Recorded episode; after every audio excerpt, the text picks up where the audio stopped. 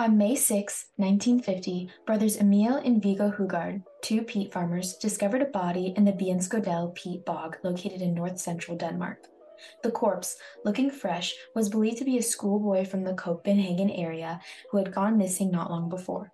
When the police were notified, they found the body 2.5 meters below the surface and no signs of recent digging.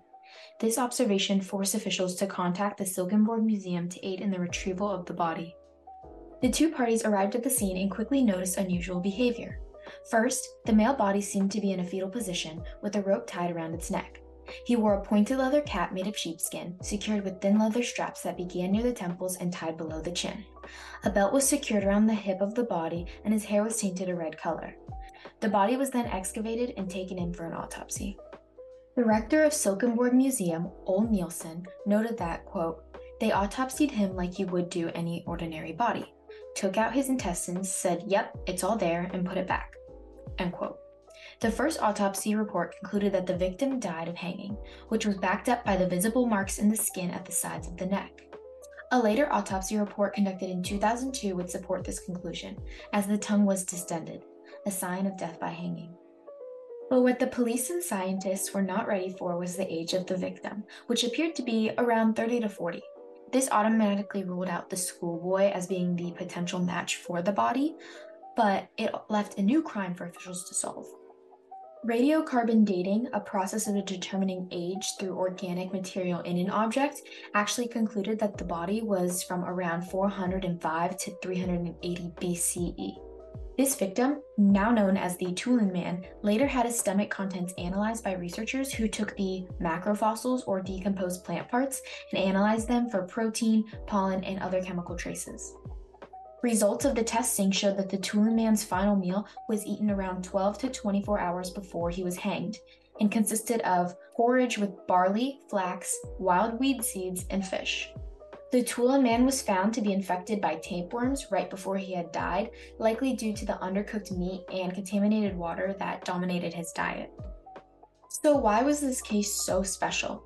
Well, besides discovering a perfectly preserved body from over 2,000 years ago, it seems we can obtain numerous pieces of information regarding the culture and way of life back then. The Tollund Man is just one of many bog bodies that have been naturally preserved in the bog. As a majority of the bodies appear to be from the Iron Age, including the Tollund Man himself, and have a violent cause of death, historians have come up with a theory that these bodies were used as a human sacrifice in ritualistic killings.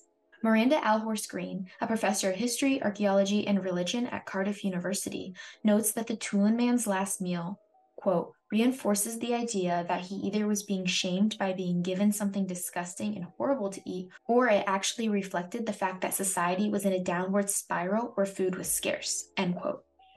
Additionally, she notes how, quote, "if you put a body in the bog, it would not decay. It would stay between the worlds of the living and the dead," supporting the theory of a human sacrifice. Finally, how did these bodies stay so well preserved? A bog, like the ones that these bodies were held in, is a, quote, "wetland of soft, spongy ground consisting mainly of partially decayed plant matter called peat," according to National Geographic.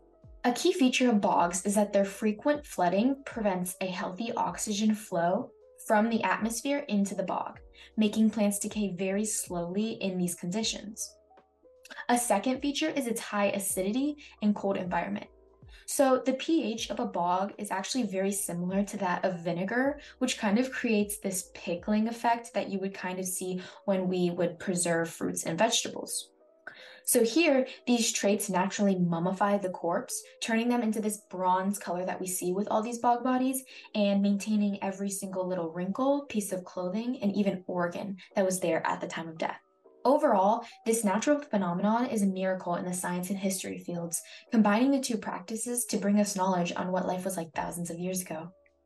So thank you so much for listening. I'll leave all the resources I used in the description.